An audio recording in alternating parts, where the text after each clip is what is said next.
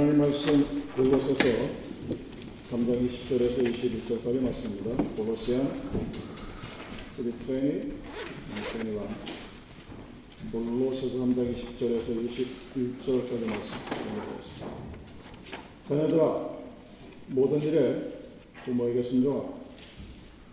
그는 주 안에서 기쁘게 하는 것이니 아비들아 너희 자녀를 노엽게 하지 말지니 낙심할까 아멘.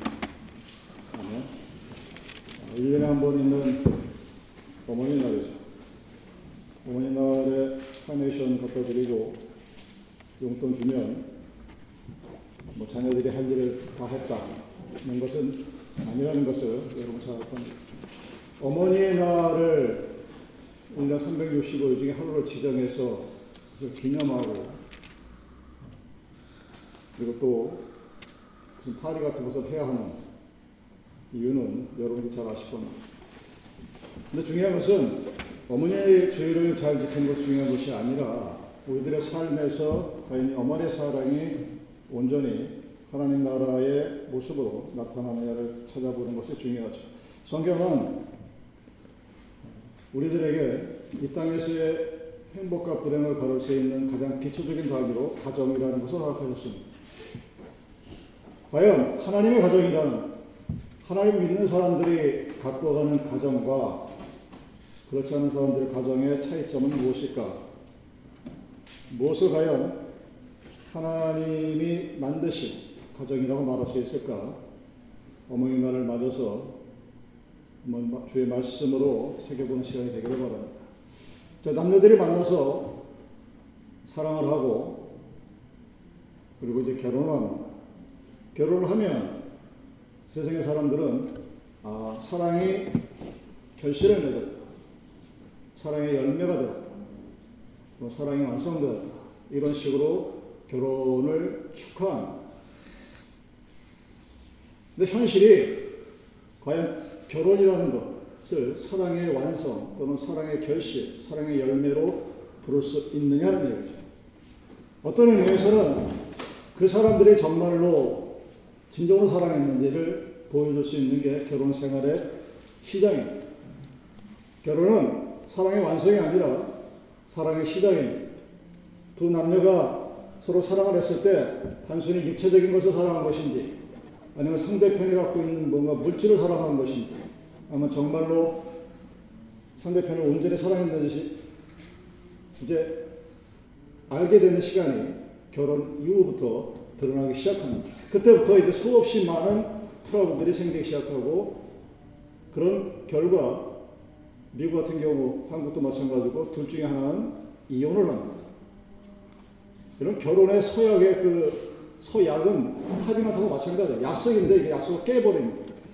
사랑해서 결혼했는데 어떤 이유든 그 사랑의 모든 것을 깨버리는 것이 바로 결혼입니다. 그래서 결혼은 사랑의 완성이 아니라 사랑의 시작입니다. 왜 그러냐면 성경에서 사랑을 정리한 그 유명한 고린도서 13장을 보십시오. 사랑은 맨 처음이 오래 참고입니다. 그리고 온유함, 그리고 나서 계속 부정적인 말들이 쫙 이어집니다. 오래 참고 하니까 뭐 참아야지 뭐 이것만 할수 있겠지만 이거는 우리 100년 전에 믿음의 선배들이 직역을 하기가 너무 두려워서 굉장히 부드럽게 표현하는 겁니다. 원어를 영어로 직역하면 long suffering 아주 질긴 고통 그것이 사랑이라는 겁니다. 여러분 사퍼링이라는 단어가 어떤 것을 의미하는지 제가 굳이 설명할 필요는 없을 거라고 생각합니다. 근데 왜 성령은 사랑을 오래 참는 게 아니라 아주 오랜 고통, 고난 이렇게 표현했을까? 여러분 고린도서 13장 하나 읽어보십시오. 사랑은 오래 참고 사랑은 온유하며 시기하지 아니하며 사랑은 자랑하지 아니하며 교만하지 아니하며 물에 행하지 아니하며 자익을 구하지 아니하며 성내지 아니하며 악한 것을 생각하지 아니하며 불의를 기뻐하지 아니하며 진리와 함께 기뻐하고 모든 것을 참으며 모든 것을 믿으며 모든 것을 바라며 모든 것을 견디는 이 사랑에 대한 정의의 구성을 여러분 잘 살펴보십시오. 사랑이 뭐냐? 오랜 고통이다. 근데 오랜 고, 통인데왜 고통을 받아야 되느냐? 온유하게. 그 다음에 예를 들면 온유하면 말이죠. 그러니까 내가 온유한 마음을 가지고 젠틀한 마음을 가지고 사퍼링을 참아야 됩니다. 어떤 사퍼링을 참아야 되느냐? 5절부터 6절 전반까지 이어지는 모든 구절은 다 부정적인 네거티브예요. 하지 말라는 겁니다. 시기하지 말아라, 자랑하지 말아라, 교만하지 말아라, 무례행치 말아라, 유익, 자기 유익을 붙지 말아라, 성내지 마라, 악한 생각지 마라. 누구에게? 상대편에게. 무엇을 가지고?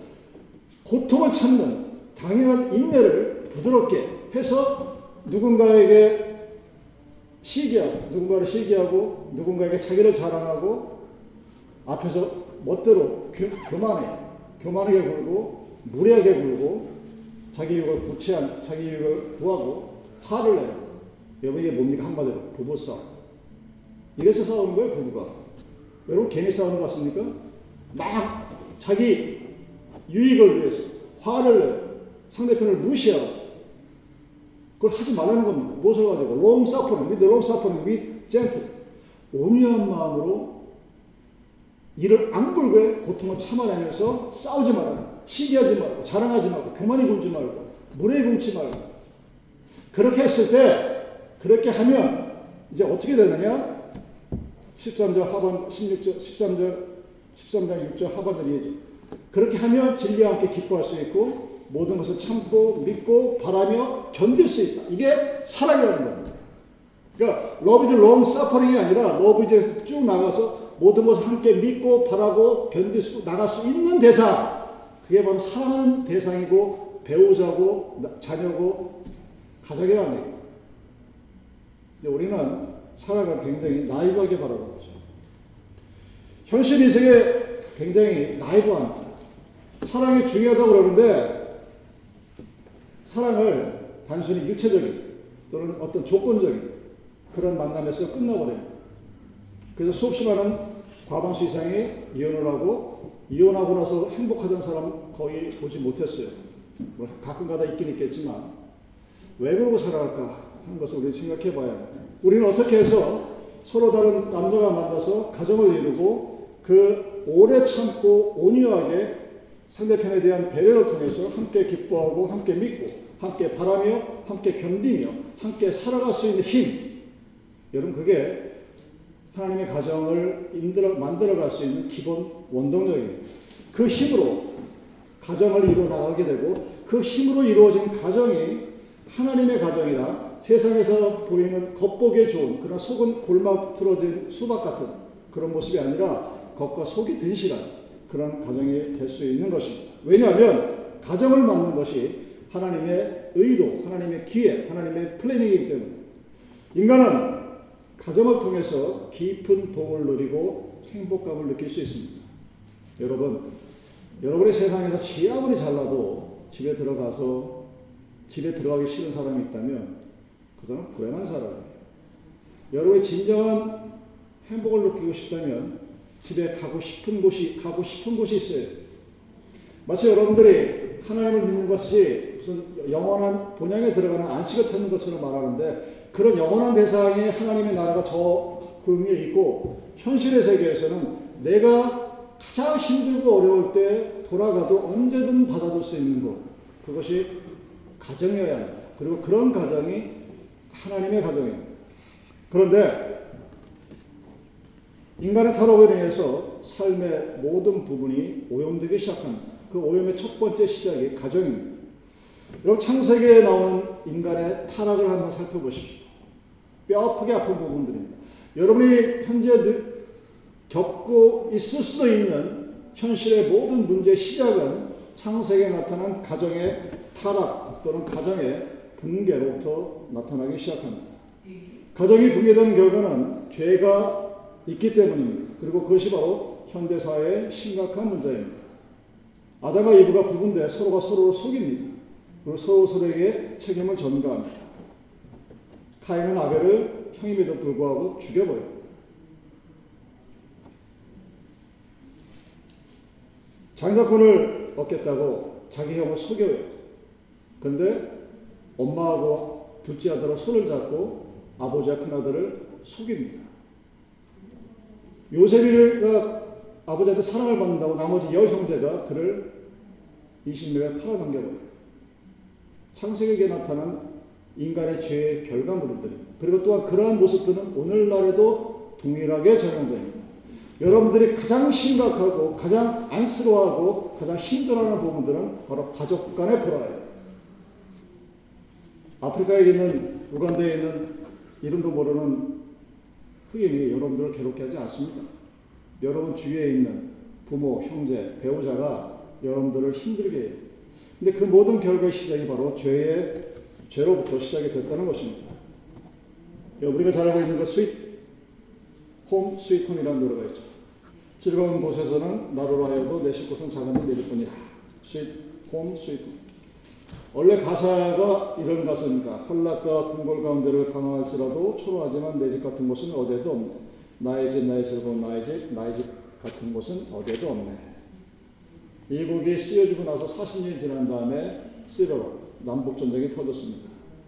북군이고 남군이고 할것 없이 전쟁터에서 이 노래를 부르면서 엉엉 울어서 군 당국이 금지곡을 만들었다는 말도 전해집니다. 사람들이 얼마나 가고 싶었겠습니까? 전쟁터에서. 지금 미군이 우크라이나에 가서 전투를 안 해서 그렇지, 그 우크라이나에서 지금 싸우고 있는 우크라이나 군과 러시아 군들도 역시 아마 마찬가지일 겁니다.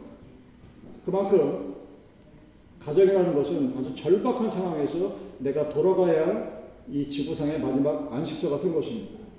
그런데 이 노래를 지은 작사가 하워드 페이는 살면서 단 한 번도 가정을 이루지 못했습니다. 그래서 그가 1851년 3월 3일 날 세상을 떠나기 1년 전에 친구에게 이런 편지를 보냅니다. 세상의 모든 사람에게 가정의 기쁨을 자랑스럽게 노래한 나 자신은 아직껏 내 집이라는 맛을 모르고 지냈으며 앞으로도 맛보지 못할 것 같네. 라고 세상을 떠났다고 합니다. 아마도 이 home, sweet home은 많은 사람들이 그리워하는 ideal home 같은 이상향의 모습을 그린 그런 노래일지 모릅니다. 그래서 우리들은 지금도 이 sweet home을 얘기하면서 그 가족 간에 나타나는 여러 가지 불협화 맞지 않으므로 아마 힘들어. 그래서 그냥 소망으로 노래만으로도 그런 것을 맛보고 싶어 하는지 모릅니다. 현실 속에서의 우리 가정, 하나 비록 그것이 하나님을 믿는 주님의 가정이라 할지라도 그 가정 안에 갈등과 상처가 있습니다. 서로에 대한 기대로 상대편을 짓누르는 그런 부담, 존재합니다. 배우자나 자녀를 타인의 자녀들과 비교해서 깎아내릴 때도 있습니다.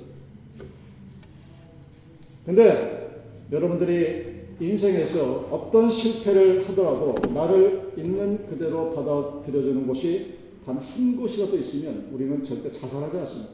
여러분 자살하는 사람들, 수어사이 그 사람들 가만히 살펴보십시오.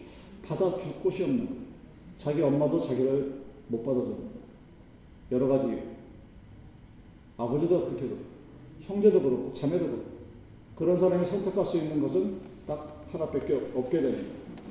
어떤 실패를 하더라도 나를 있는 그대로 받아들일 수 있는 것 그것이 바로 하나님의 가정입니다. 여러분들은 여러분의 자녀를 여러분의 잣대로 누군가와 비교해서 올려거나 내리거나 그래서 고린도서 13, 그 13장에 나타난 사랑의 정의가 나와 배우자 간의 문제 아니라 나와 자녀들 관계에서도 그를 내 자녀를 비교하는 그리고 무례해 세상 모든 부부, 부부가 또는 부모와 부부 간에 가장 미련한 것이 무례해만 막 함부로 막 해요. 여러분 길가에 지나가는 사람들한테 멱살 붙고 욕해요? 안 합니다.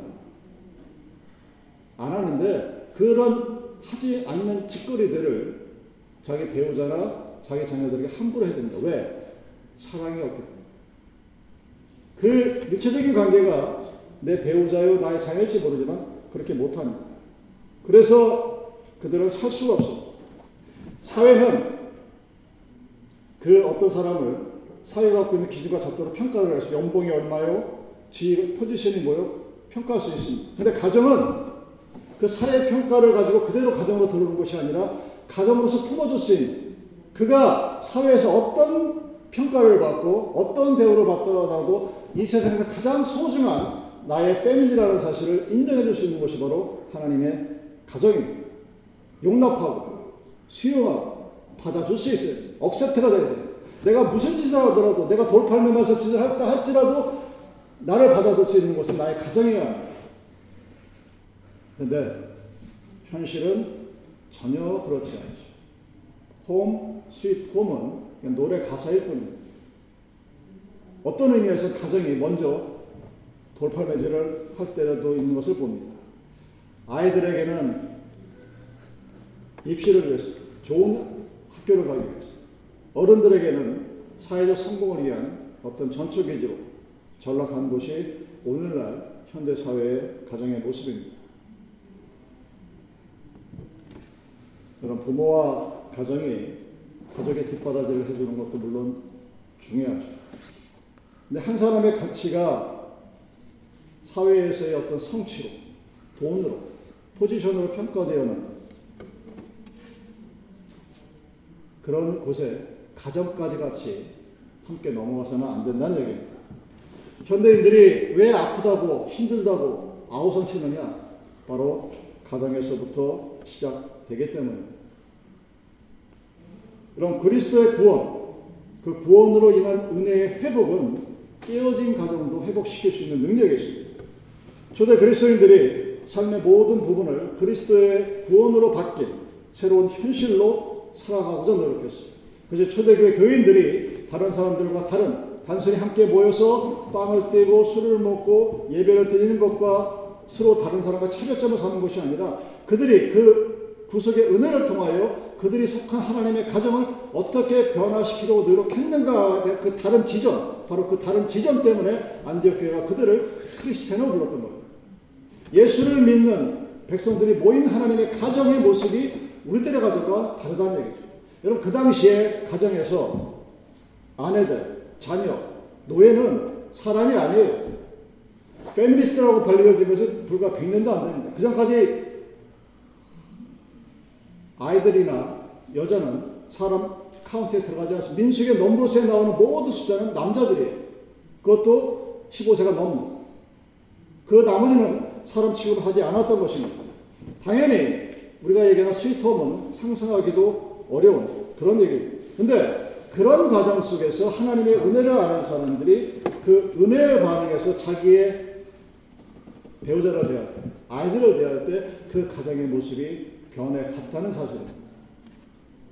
그때 그 가정에 채워진 것이 바로 하나님의 평화입니다.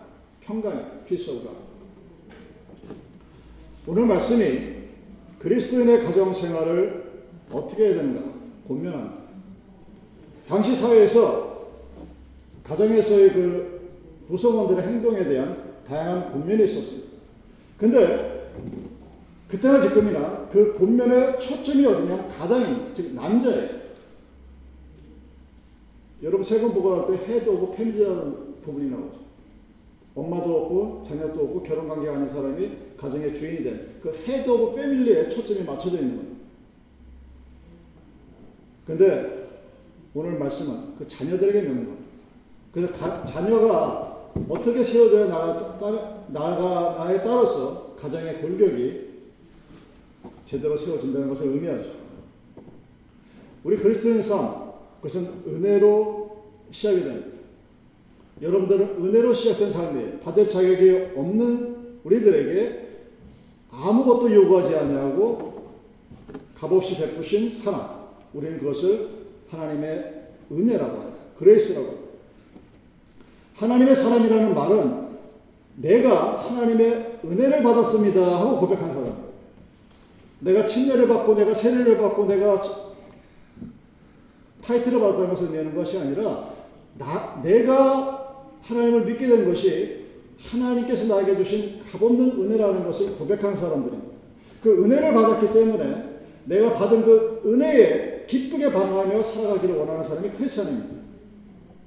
근데 그 은혜 중에서 부모님께로부터 받은 은혜가 가장 크죠. 그래서 만약에 하나님의 은혜를 아는 사람이라면 자기의 부모를 기쁘게 하려고 애를 쓸 수밖에 없게 됩니다.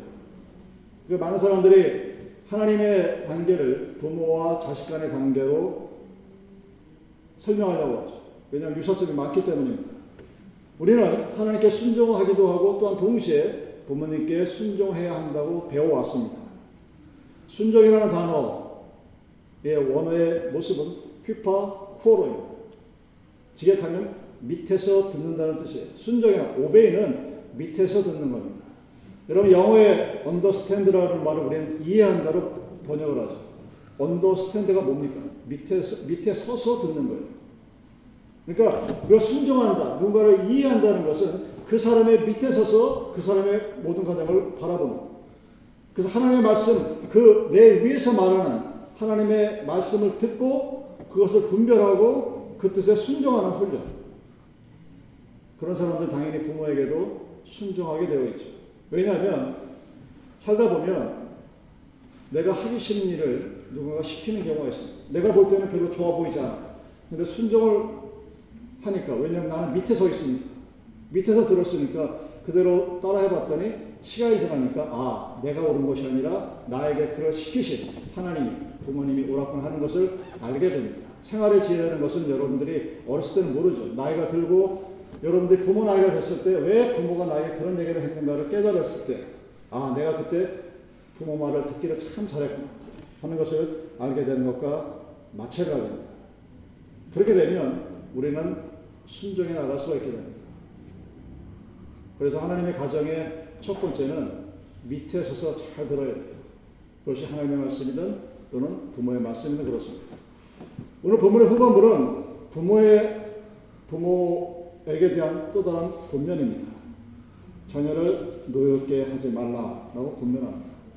여러분 이 말은 거꾸로 얘기하면 부모와 자녀의 관계가 얼마든지 상처를 주고받을 수 있는 관계라는 것을 명확히 보여줍니다. 부모와 자녀가 사랑과 은혜를 주고 나눠 주고받는 관계가 아니라 얼마든지 상처를 주고받을 수 있는 관계. 그러니까 그러니까 성경이 자녀를 노하게 하지 마, 화나게 하지 마라고 권면하는 것입니다. 가정이 달콤하지만은 않죠. 스위트홈 노래는 부르는데 항상 가면 기쁘고 즐거운 그런 곳이 가정은 아닙니다. 왜냐하면 모든 인간은 죄인이다 하는 것이 성서의 인간론입니다. 성서가 말하는 인간은 죄로부터 출발한 인간입니다. 그것이 모인 것이 가정이기 때문에 그 가정도 또한 마찬가지입니다. 그래서 많은 부모들이 가장 잘못하는 것 중에 하나가 자신의 감정을 있는 그대로 자녀에게 쏟아 붓는 겁니다. 저희들이 어렸을 때 집 앞에 연탄재가 많았어. 화가 나면 연탄재를 걷어 찹니다. 집에 개를 기르는 사람들은 똥개를 발로 걷어 차요. 그리고 집에 아이들이 있는 사람들은 화가 나면 아이들한테 화를 쏟아 붓습니다. 여러분들도 아마 경험했었고 아마 여러분도 그렇게 했었을지도 모릅니다. 근데 그것을 하지 말라고 합니다. 현대 심리학에서 좋은 부모 나쁜 부모를 가르면서 해야 할 말과 하지 말 하지 말아야 할 말을 가르치는 이유가 바로 거기에 있습니다. 우리는 내 마음 하나도 제대로 통제를 못하는 인간들입니다. 죄를 묻은 인간이기 때문에 그래요. 그래서 막 마구 쏟아내요. 마구 쏟아내게 되면 그 말이 말로 끝나는 것이 아니라 자녀들에게 죄악으로 쌓이게 된다는 사실입니다. 그리고 그것이 자녀를 낙심하게 된다.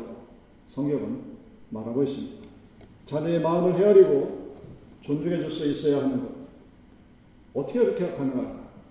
하나님의 은혜가 있어야 합니다. 하나님의 은혜는 여러분이 잘 알고 있듯이 내가 아무것도 한 것 없는데 받은 거예요. 그래서 내가 그것을 알면 감사하고 기뻐하고 즐거울 수밖에 없어요. 그 하나님의 받은 은혜를 자녀들에게 물려주는 것이 바로 가정의 시작입니다. 그렇지 못한 사람들이 부모가 되면 자녀들에게 자신의 모든 것을 쏟아 부으려고 하는 것 뿐입니다. 또한 우리는 여러분, 육신의 부모이죠. 여러분들이 자녀들을 어떻게 잘 키울까? 그걸 키울 수 있는 분은 오직 하나님, 한 분입니다. 여러분들 기도할 때마다 하늘에 계신 아버지요 라고 주 기름으로 기도합니다. 기도할 때마다 그 사실을 여러분 되새기셔야 합니다. 자녀의 삶을 책임지시는 분은 하나님 한 분뿐이십니다. 그리고 부모의 사명은 그 하나님 아버지를 대신하는 거예요. 대신해서 place of에서 하나님이 아니라 하나님이 해야 할 일을 하나님 대신 자녀들에게 하시는 하는 사람이 바로 우리들의 사실입니다. 그래서 우리가 해야 할 일은 그 자녀들이 하나님 앞에 그들의 믿음을 이어갈 수 있도록 믿음의 전승이 이루어져야 한다는 사실입니다. 부모가 해야 할 가장 위대하고 가장 시급하고 가장 중요한 일은 믿음이 내가 받은 하나님의 은혜의 믿음이 그 자녀들에게 전승되어질 그때서야 부모는 자녀들로부터 자유로워집니다. 그 자유 안에서 책임감이 아니라 자녀들을 진심으로 사랑할 수 있게 됩니다. 그렇지 않으면 우리 부모들은 다른 부모는 애들한테 이렇게 해줍니다.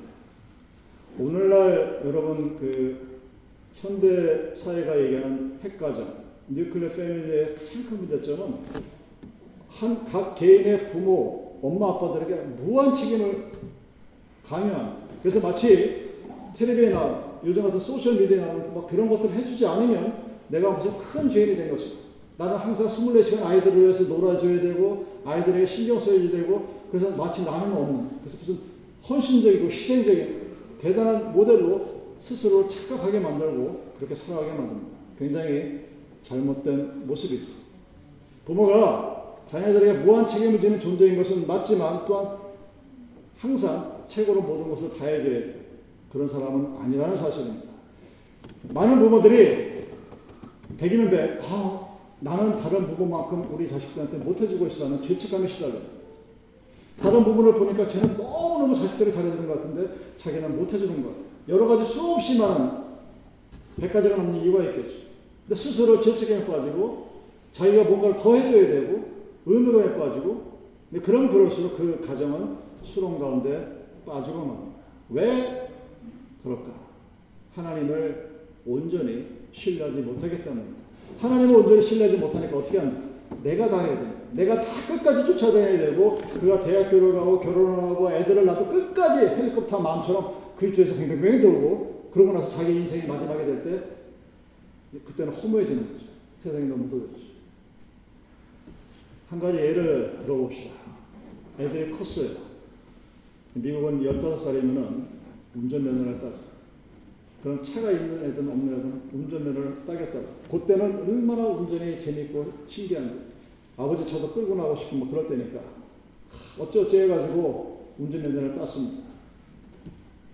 아이 입장에서는 자기 운전 타고 나가고 싶어. 부모는 겁나죠. 보험료는 둘째 치고 저거 나가서 한번 들이받으면 차 망가지면 최소 수리비가 천불일 텐데 하는 재정적인 문제부터 사고 나서 다치면 어떡할까. 배려 문제가 꼬리를 보니까 안심해야 돼. 그래서 항상 쫓아, 쫓아다녀야 돼. 그런 부모님들 제가 너무나 많이 봤어. 그것도 물어봐요. 어떻게 해야 되나? 제가 계속 따라다녀야 될까요? 묻습니다. 제가 한다면 간단합니다. 아이가 죽을 때까지 평생 따라다닐까 아니면 놔두세요.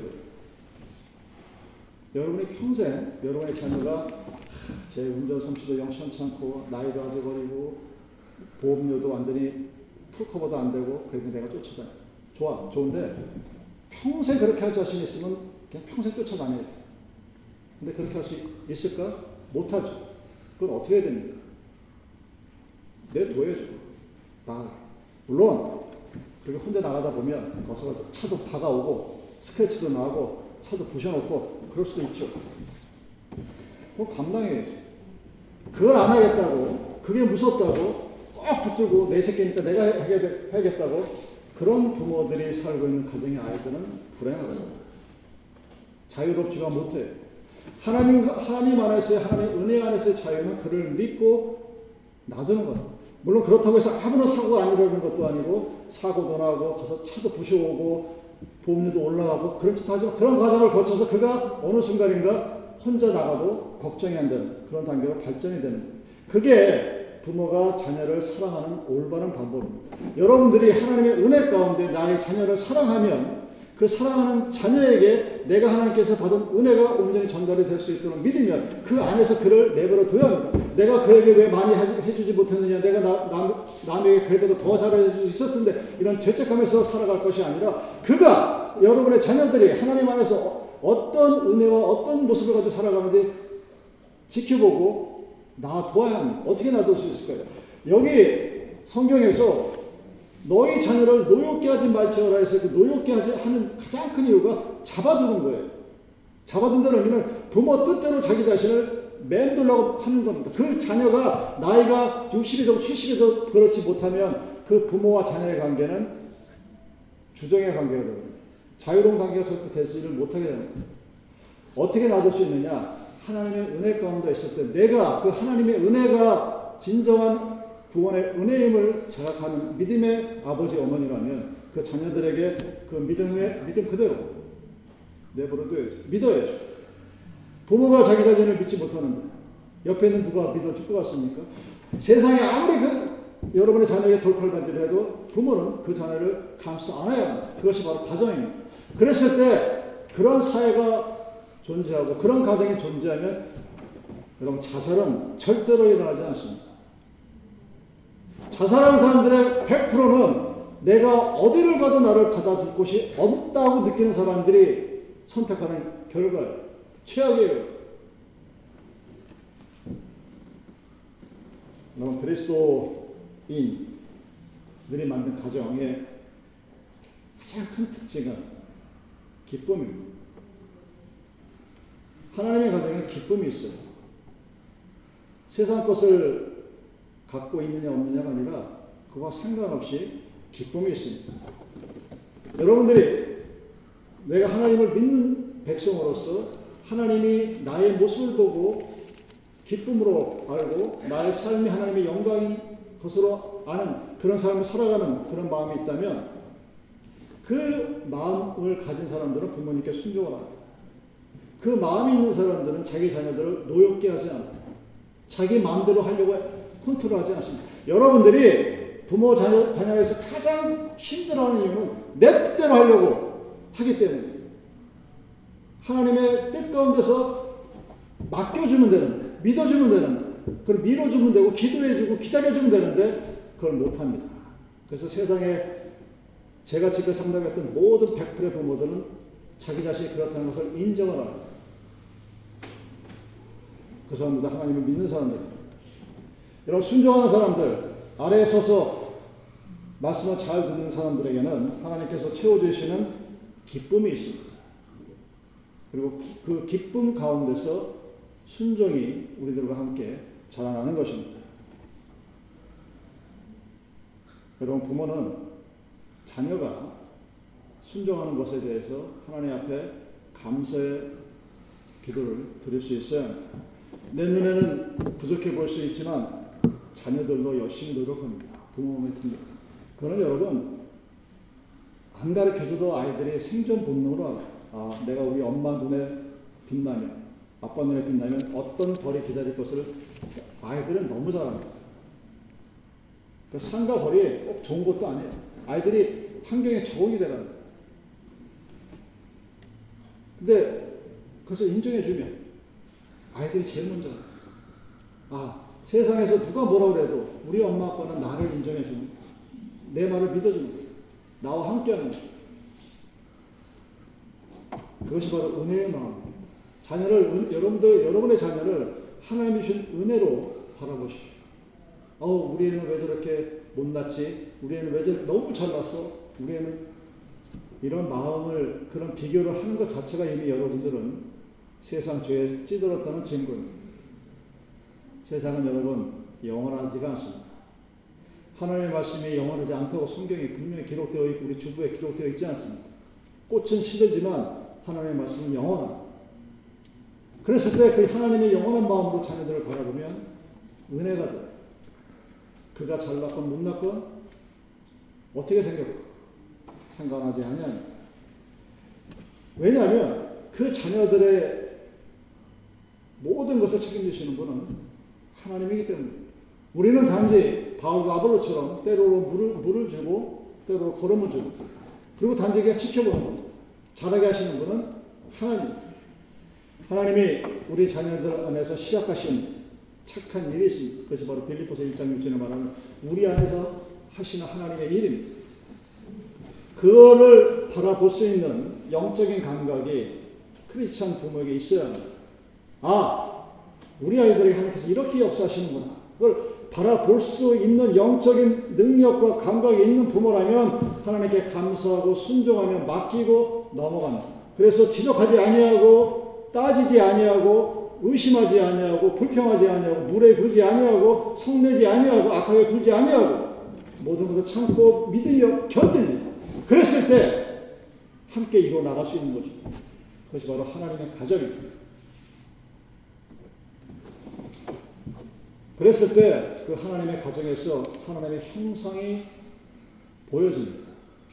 The image of God가 우리의 가정을 통해서 나타납니다.